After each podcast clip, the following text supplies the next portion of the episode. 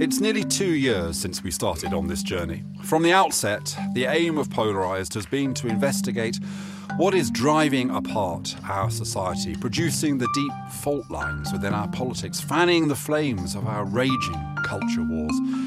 We've covered everything from the state of our democracy to the influence of big tech, as well as the role of religion, poverty, change, echo chambers, and much else between. But you know, there's one thing that we haven't really tackled head on until now. And some people would say it's the most divisive issue of our time. Certainly seems like it this week race. The most tolerant, lovely country in Europe. Let's celebrate our women. What worries me about your comment is you are a white privileged male who has no Oh. experience. It is not the job of black people and ethnic minorities to educate white people on racism that is perpetuated by white people. Uh, why do you take exception to the word exotic? Because it others her and associates her with a history. She's an African American joining of a white heritage royal family. As other and You can't just say these things are Listen, racist when they're not. Welcome back to Polarised from the RSA. I'm Ian Leslie. And I'm Matthew Taylor. This week, we're asking in this politically charged age of instant communication, how do we talk about race and racism? To help us have better conversations about this almost insurmountable subject, we've enlisted the help of a geneticist. Adam Rutherford is a scientist and broadcaster who regularly appears on BBC Radio. His latest book is called How to Argue with a Racist. It harnesses the latest research in human genetics to help challenge stereotypes and myths around race, what Adam is calling a weapon against scientific racism. And also in the studio with us today, Nimco Ali. Nimco was a child refugee from Somalia whose work to end female genital mutilation has earned her an OBE. Nimco is the author of What We're Told Not to Talk About, But We're Going to Anyway, which is actually a pretty good topic for today's discussion. She's also a vocal presence on social media, especially when it comes to issues of race and racism. So, this is a point in the programme, we call it full disclosure. It's kind of our starting point in this conversation. And, and I just want to raise, and I've thought a lot about this for the last couple of days. I've been reading Adam's book and I've been thinking about this. So, this, this is a statistic from the Migration Observatory, I think it's called. And it reflects a kind of major authoritative survey. And this is the statistic I can't get out of my head. Uh, adult children of migrants who were born in the UK, so that's adult children who were born in the UK, who are whose parents are migrants. So let's be clear. They, the second generation, are much more likely to perceive discrimination against their group than migrants themselves, than their parents, the first generation. So 32% of second generation of, of the children of migrants say that they perceive discrimination. Half of that number, 16%, from first generation. So, what I've been thinking about is this I can't see any reason objectively why second generation migrants would experience more discrimination. So, I can't see, I've thought hard about this, I can't say there's any objective basis to this. So, this is therefore an issue of perception. You are twice as likely to perceive it if you are second generation. And I suppose the question, therefore, is this Does that mean that second generation migrants who are British citizens, BME British citizens, are in a sense more sensitive to, more alert to, maybe they have higher expectations of being treated with full equality? Or does it mean they're just kind of more, I don't know, more sensitive, or arguably too sensitive in comparison to their parents? And I suppose the other question, and I really don't have an answer to this, is is it a good thing or a bad thing if more people are more sensitive to this issue? Is it a good thing that people are very, very alert and intolerant of anything that could be considered to be discrimination? Or is it a bad thing that more people are walking through their lives feeling that they are having to push against the odds and having a kind of ready reason to explain why it is things aren't going their way? As I say, I don't know the answer to this. It's been roiling around my brain, but maybe during the programme we can kind of refer back to it. Do you have any kind of an immediate thoughts on it? Do, do I have the answer?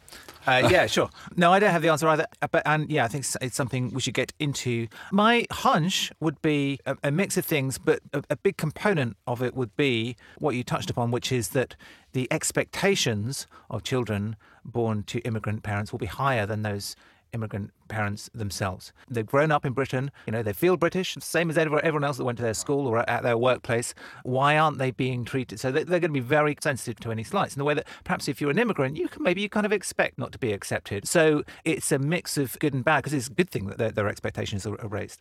Nimco, what's your view of that statistic? How do you interpret yeah, it? Yeah, this is it's what you've just said. It is the whole point of the fact that you are British, so therefore you are more likely to be offended by it, which you have a right to, as opposed to the fact that I don't think you'll experience more racism. I probably be less to that of the first generation because the first generation would probably be the first person in that road, the first person in that school, and all those other kind of things. But you're just expecting to be just like anybody else. So I think it's just the fact that you just feel uncomfortable in a place which you probably call home, and and you said that I talk a lot on social media about race. I actually don't like race is one of the things that I don't discuss, like, you know, because for me, it's just a given in the sense that I think everybody is racist, but it's just how they work with that racism and what they do and the impact it has on society around them.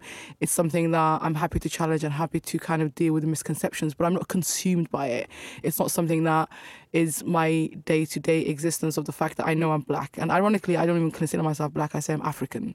And that's a complete different conversation to a lot of people who, second generation, um, heritage, have a conversation specifically about skin tone rather than culture and background.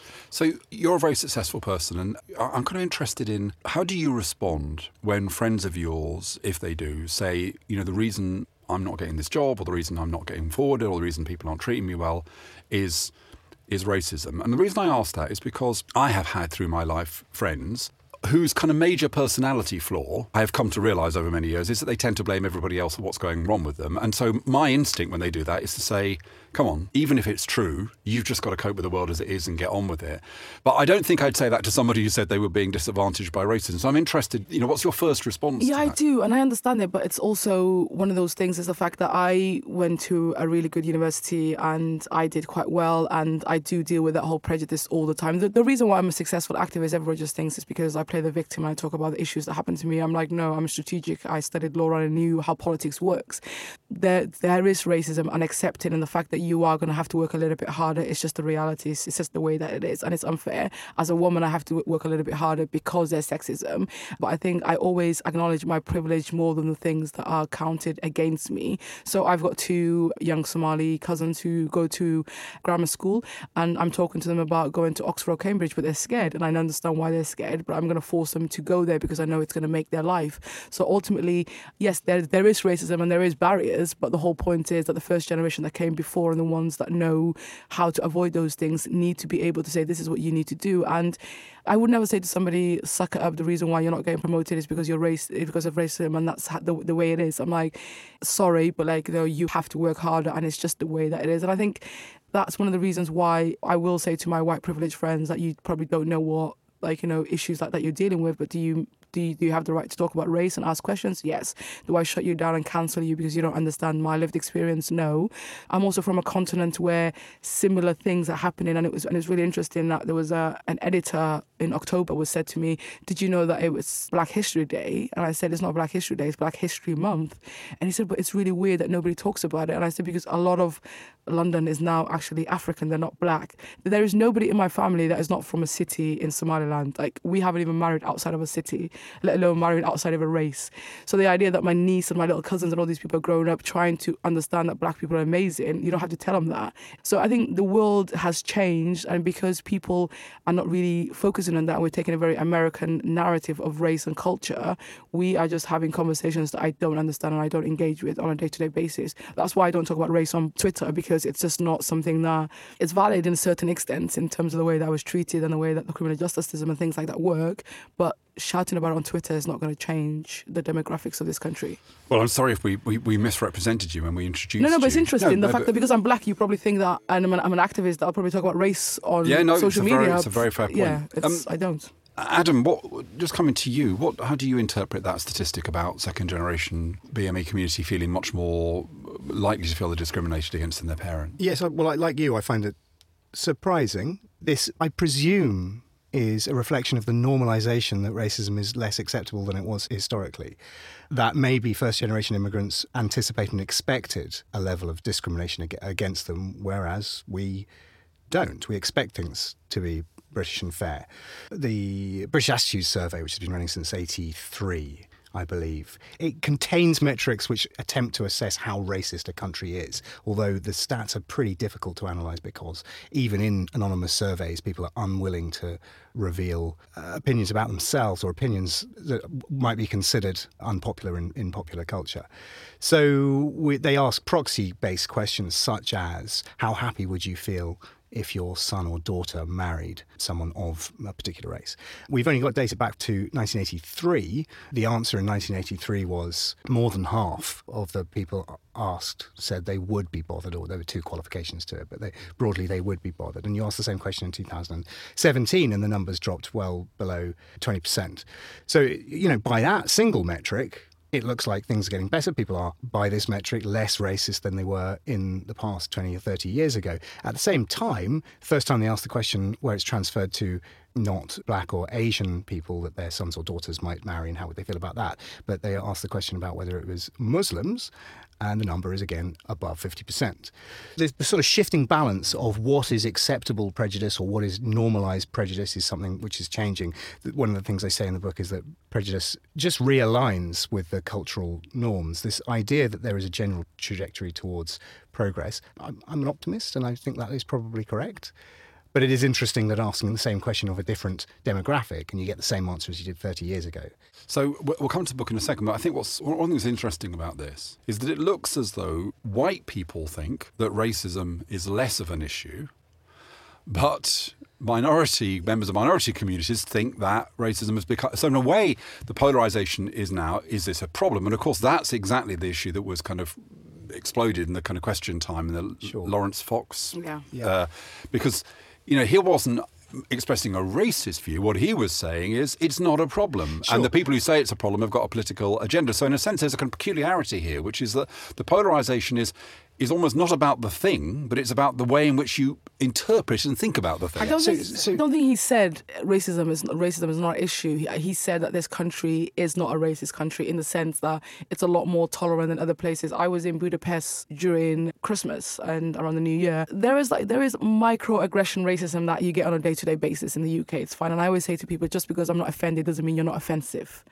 It's tiring to get offended every single and the level of aggressive racism um, could actually just like really crumple you and make you want to cry. So the idea that white people in this country are saying actually we are a tolerant country, and I say this to my mother every single day, and I say it to a lot of ethnic minorities that constantly assume and expect things that they would not do for white people in their country. If I'm trust me, my mum, maybe not my, if people from the city that I was born in in Africa, if white people moved in and said we wanted to build a church, they'd say no because we're a Muslim country. If they say we wanted to sell alcohol, they'd be like no, we don't drink alcohol.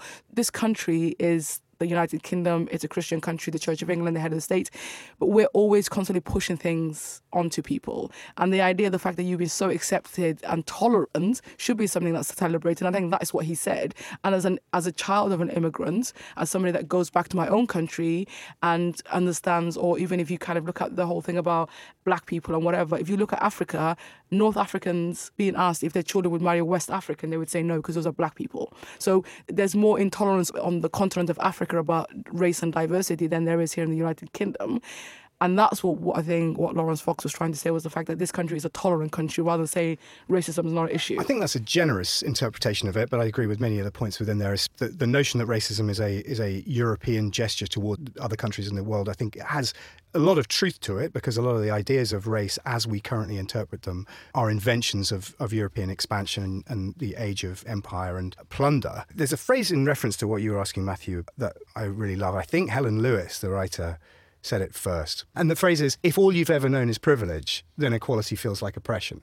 Now, I think that is a, a very useful descriptor of the expression of people like that guy I, who I, I, I don't think anyone had heard of, but he's the sort of living embodiment of privilege, then telling other people that racism doesn't exist or it's or we're a deeply tolerant country and you can't say anything these days without being told that you're a racist. His life and his experience clearly doesn't resonate or doesn't have any bearing on the lives of anyone who has ever expressed racism. I'm not sure it's a useful thing to choose to express that unless there is a semblance of deep ignorance about your fellow people in the country that you, you live in. Well, let's come, let's no, try I was going to say, about privilege. This is one of the things that people actually don't see that black people can have privilege as well, in, in the sense that if you're a Nigerian like you know living from the continent, knowing your identity. So I, when I worked in civil service, there was this whole thing about um, diversity and inclusion.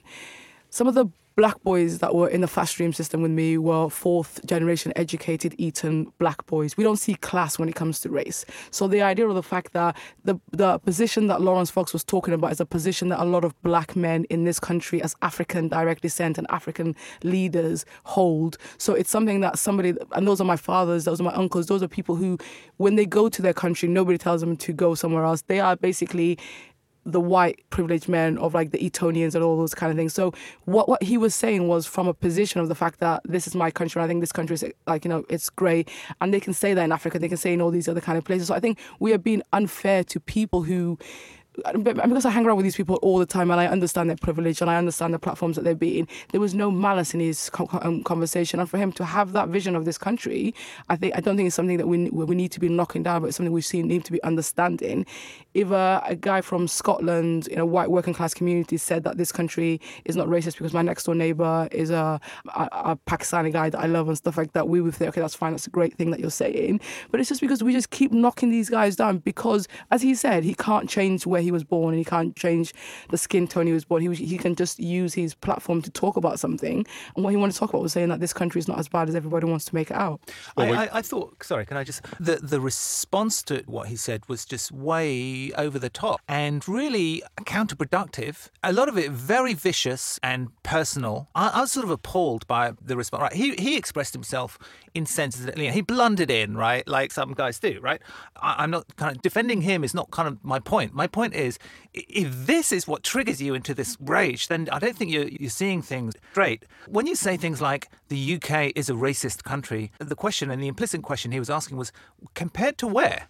you know, c- compared to which countries? Point me to countries which are a lot less racist than the UK. Well, um, all, all countries, all countries are racist. Metric, though, is it not reasonable to attempt to enable a discourse within our country, the aim of which is to make people less racist. Because he's the majority it, it, it of this country. He's the majority of this country, and if, if, if you want to use words like indigenous community, the largest population of this country is white. So if you're saying that your country is racist, and he's like, wait, it's actually not because we are a tolerant country. It was the same thing that you would expect from a Kenyan to say, like, you know, you say, oh, your country is like, you know, racist. And actually, no, it's not. So I think he can speak from the position of the fact that actually this is a tolerant country and it's quite diverse compared to the rest of the world. So I just and, and I also think that just from a sheer like you know rhetorical or communication point of view, if you want people like him to listen to what you have to say, right, give the country a little bit of credit and say, you know what, compared to most countries, Britain is not bad, right? It's not the most racist country in the world, but we can do better, and here's why. As soon as you phrase it like that, people go, yeah, you know what, I'm sure we can do better. I think what really kind of riles people is the the implication that the UK is kind of supremely bad, you know, and sometimes kind of uniquely racist well, when so, that's just not true. So what you're talking about, Ian, is, is how to have these conversations. So let's turn to Adam. His book is called How to Argue with a Racist. So in a sense, it's all about the kind of yes, tactics absolutely. you should adopt. First question, Adam, is is why this book now? Right. Well, I mean, discussing how the political landscape has changed over the last few years is, I mean, I, I, do touch on that in not particularly great depth, and this is more your domain as, as sort of political and cultural commentators. But the alignment of that with amazing progress in genetics, which is my field, um, along with conversations within the university sector and beyond about the association, the historical association between the development of science during the so-called Enlightenment and the scientific revolution, which are inherently linked to European expansion along with a, some, something that none of us really predicted and within within the genetics community, which is lively and vibrant and engaged, which is the emergence of ancestry testing companies, the, the huge business that is genetic genealogy, which has had a, a fascinating effect in changing the conversation about identity and about genetics for m- many people. As someone who is who straddles the divide between the academy and public, what what I noted in the last few years is that there's such a huge disconnect between what science says, what genetics says about the existence and the history of race, and what many people in the public think. So the strands to the races that I, I want to equip people to argue with. There are multiple types. Dealing with white supremacists is one. In a sense, they're soft targets, but they are obsessed with genetics. I spend a lot of time on Stormfront and other neo Nazi and white supremacist websites. And I don't know whether those conversations trickle out into the real world, but there is a real, real sense of the importance of bloodlines and pure ancestry that has been emboldened by ancestry testing kit. Now, that's obviously pernicious and awful. At the soft end of the spectrum, uh, most people who use these kits, most people are Europeans, Westerners, and, and European derived Americans and they they just want to find out that they're descended from Vikings, right? I get I literally get like two emails a week from someone saying I either am or I want to be descended from Vikings. To which the answer is, well, you know, you are because everyone is. Everyone in Europe is descended from Vikings, which is a, a mathematical and genetic demonstration that I go into in the book and won't do now. But it's the same issue. You got at one end, you got why people want to discover that they're descended from Vikings or Celts or whatever. And at the other end, you've got white supremacists who want to discover that there absolutely some kind of notion of purity, of racial purity, which doesn't exist, which is a fiction, both genealogically, ancestrally, genetically so that's another you know factor something that's changed in my landscape. So reading the book and i enjoyed reading the book and it's a kind of popular science book in the sense that you can read it and in a relatively short order you can get a pretty good grasp of some of the kind of issues and where the research is and all of that. But the point you've alluded to is one that kept coming back to me which is most racism i think in this country is cultural it's to do with, as you said yourself earlier on, attitudes to people with different skin colour have got better, but attitudes to Muslims seem to have got worse, deteriorated.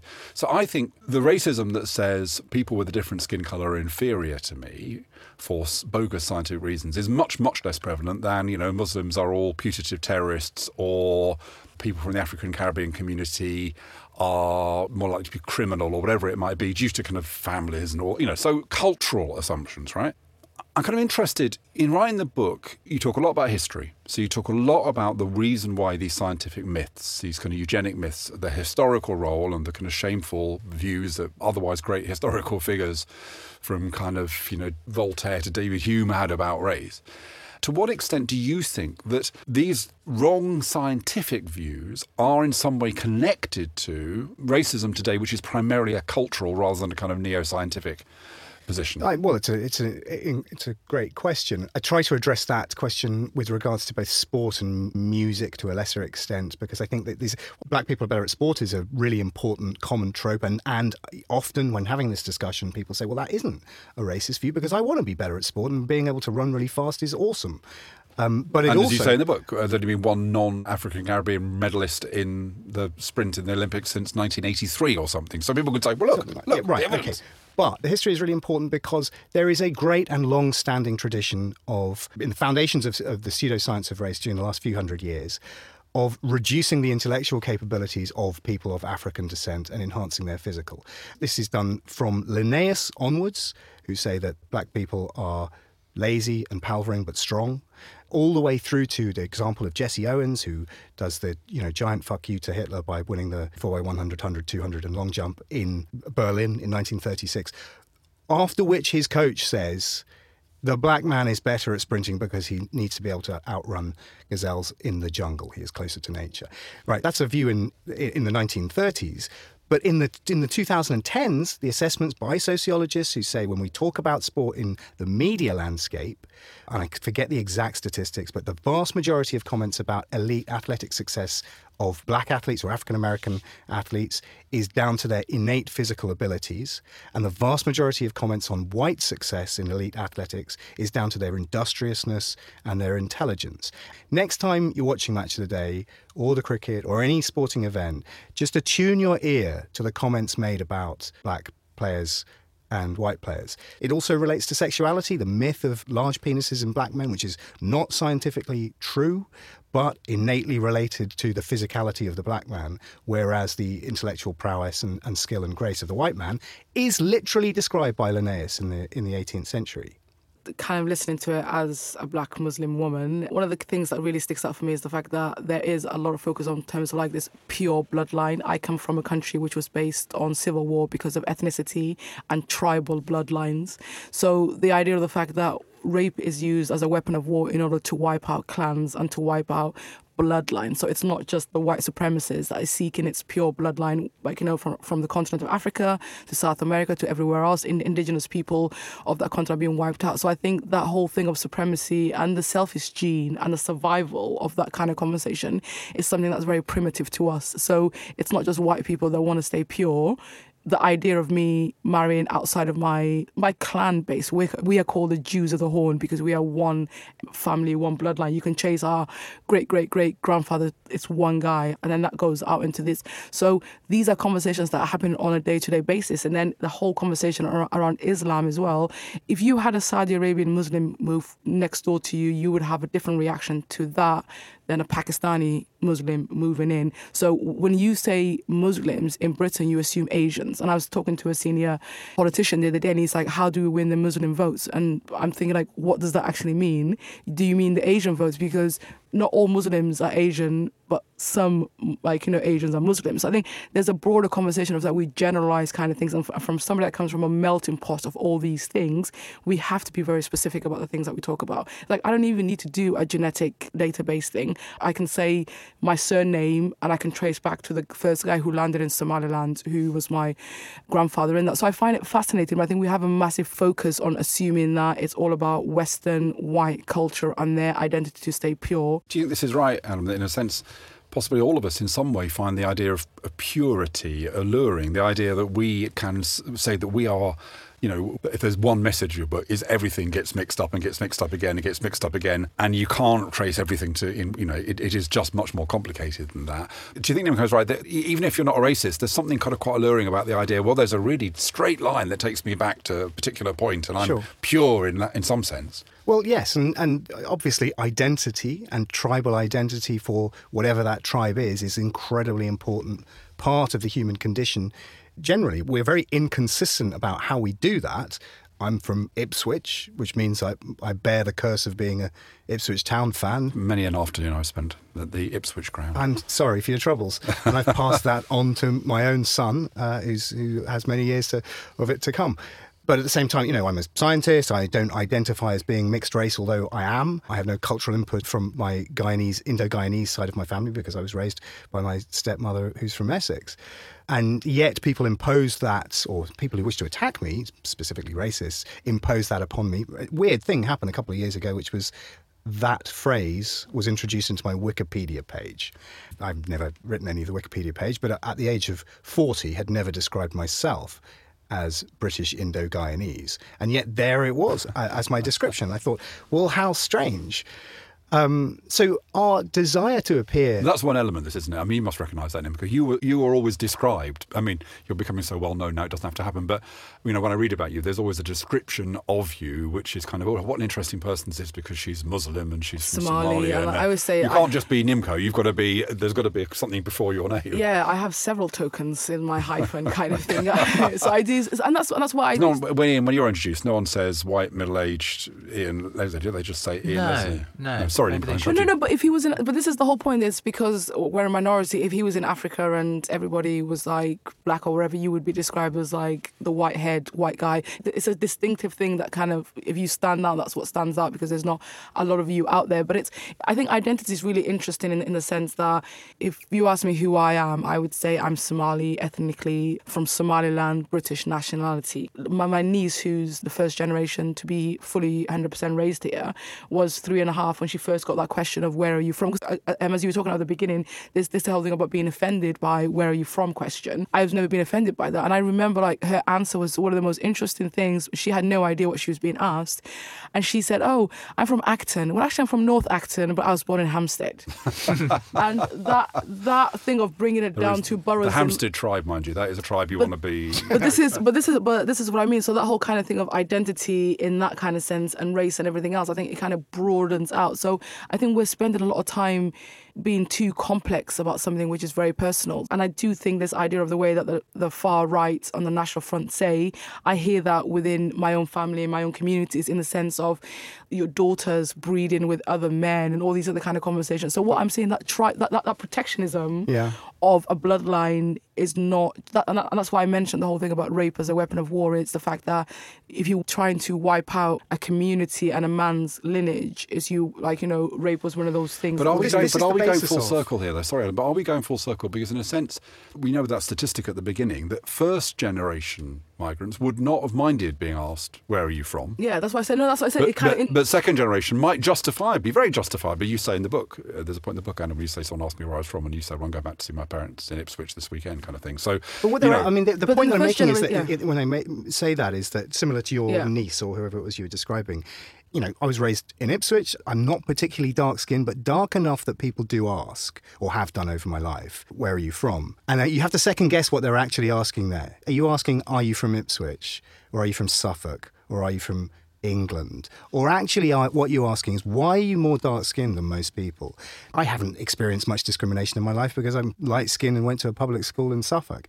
But, um, But does that does that piss you off? what? That question. Well, I think it's interesting that to try and work out what they're actually asking. Because are you saying, do you come from Acton because there's interesting stuff from Acton, or are you just are you trying to find a link to a geographical area that, that we might, you know? Oh, I, I know. But see, I You- wouldn't be that confused because I'm a first generation migrant. Right, right, right. And then, and then, weirdly enough, then I would be more concerned about not marrying a guy from Somaliland. What would my kids look like? My niece would not be that concerned about who she marries in, in terms of the identity and the kind of the bloodline. So there is a, a thing of like. I know what they're asking and I know that kind of conversation.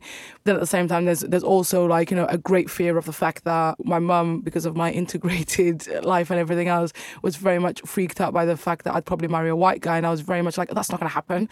And I was just like, actually, it probably will happen. but it's like, Uh, see, what I think is part of what's interesting about this is in Afua Hirsch's book, she makes quite a lot of how she objects to the question, "Where are you from?" I think there might even be a chapter called that. And what you're saying, Nimco, is actually you don't mind that question, Yeah. right? And Adam, you're kind of going, well, sometimes I do and sometimes I don't. Depends who's asking it. What, one of the issues in this debate is a kind of view which is that you know middle class people who spend all their time talking about this stuff can kind of decode it. But people who don't, who are maybe less well educated, less socially sophisticated, who don't m- mix in, in such diverse circles, or who are five, I, and just being asked they, on they, the they, tube, yeah. they, they, they oh, can, oh, no, but it's true. She was, she know, was, yeah, she was yeah, yeah. But my point is, You- you either but know they this can get it code or you wrong. If you don't know the code, you get it wrong. And part of this whole race story is about white people who are kind of going, look, there's a set of rules here. And I don't understand them, but I do know if I get it wrong, I'm totally screwed, you know. And that's I'm not going to get back into the Laurence Fox thing, but there's a bit of that do you know going on, what? which And is they- they here you go again. Here's a white guy saying something perfectly innocent, and the whole world rains down They on want him. you to know that, that you know I might get the code wrong, but my heart's in the right place. Yeah, and I s- and I said so. I get less offended by the Laurence Foxes of the white world than I do by the. I, I I do get a lot of condescending conversations through my career and through the things that I do and all these things. And I was at this event, so there was a, a conference that happened on Monday. It was about the African Investment Summit, and it was actually really nice to see the British government sitting alongside African leaders with a level of respect and equality. And there was none of this talk about empire was this, this was rape, this was happened. It was actually it's 2020. What are we going to do in order to move the continent forward? What are we going to deliver for that? And that was because there was a level of respect from the lot of the posh white men of saying, actually, fine, we've all like let's put our things aside.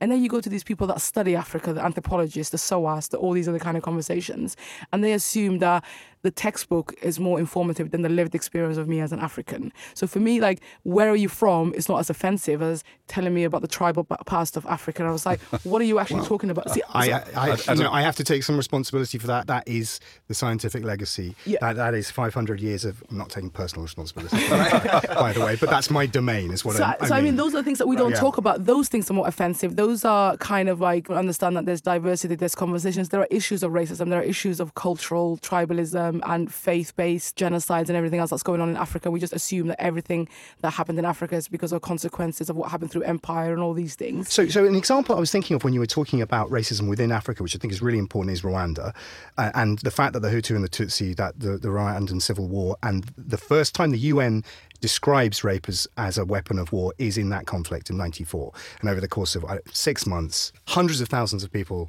killed, tens of thousands of war babies at, at best estimates.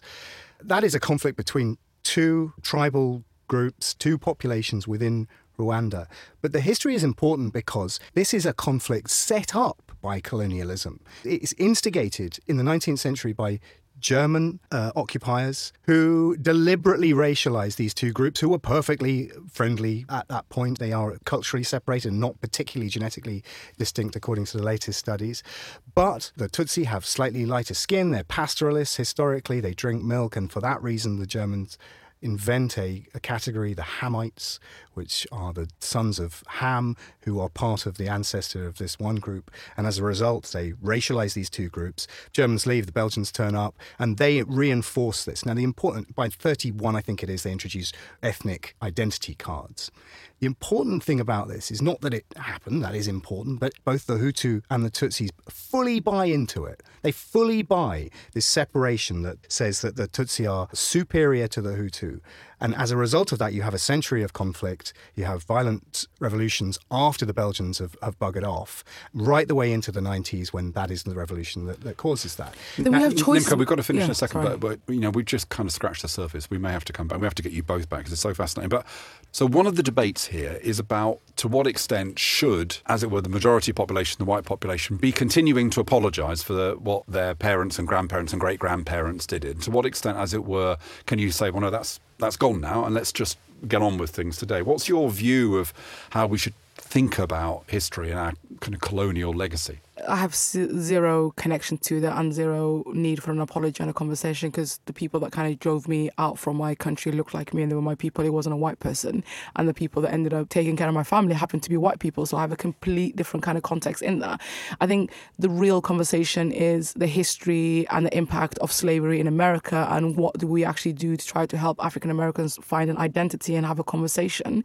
And then how does that relate to African? Uh, I think for me, having the privilege of knowing the land that I was sourced from and being able to say this is where my grandparents and everybody else kind of lays is a concrete genetic thing that actually the stability and the mental health it gives you is something that you can't really take away from. And I think challenging that and having those conversations and in the context of now and actually seeing with the 2030 targets for the Sustainable Development Goals and Africa's got its new manifesto of like, you know, 2053, whatever, following towards those things and actually working with the future of Africa, specifically its women, is more important to me than talking about what happened 200 years ago. And one very final question, and I'm sure you get asked this a lot. I know that you are personal friends with the Prime Minister and the Prime Minister's girlfriend. Some people think the Prime Minister's a racist. Do you He's think he's No, he's not. But it's right? the, I just, yeah. I, I, well, I kind of assumed you wouldn't be hanging out with him if you thought he was. But that's but that's the, but that is the whole thing is that the prime minister is not racist. I think that I've met, this is again I've actually I've met more people who are offensive about my race and my identity that are on the left and think that they're not being racist by not asking the where are you from question and telling me about my Africanness than I have within the Conservative Party. Great. That's a wonderfully controversial and interesting thing to finish this bit of the conversation with. Now, we always end the programme with a provocation, and it's going to be a bit of fun this week. We have to be really quick because we haven't got much time. But I think, Ian, you're going to give us all a challenge. So I'm I'm writing a column for the New Statesman next week, and it's about it's my first column of the year. So I, I'm sort of asking a question, which is, what kind of mistakes do you want to make this year? It's a bit of a meditation on a, a saying coined by an economist who once said. If you've never missed an aeroplane, that means you're spending too much time in airports. And and I always think it's so interesting. I actually don't agree with them about airports because I think airports are great. Like you Me can go too. shopping I and like- go. I go like three hours early. Yeah, right, exactly. It's great But but but the the deeper point is a really powerful one, which is you can make the error either way. And and in nearly all the choices we face in life, it's just the choice of which error you want to make. Like which kind of mistake do you want to make? Okay. you So, you, you go first. I- you I- go first. Which is the which is the area you well, want to make at the a bit moment, what- I'm, what- I'm this year? over-salting all my food because I've realised that if you use much more salt than you usually use, it makes your food taste better nine times out of ten. But one out of ten, it's like serving my family like the Dead Sea.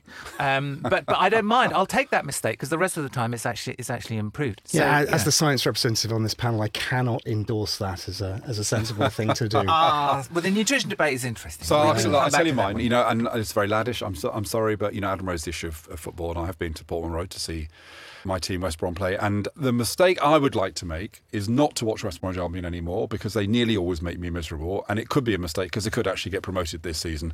But in the end, I have decided over 30 years that watching this football team makes me more miserable than it makes me happy. So I will take the risk.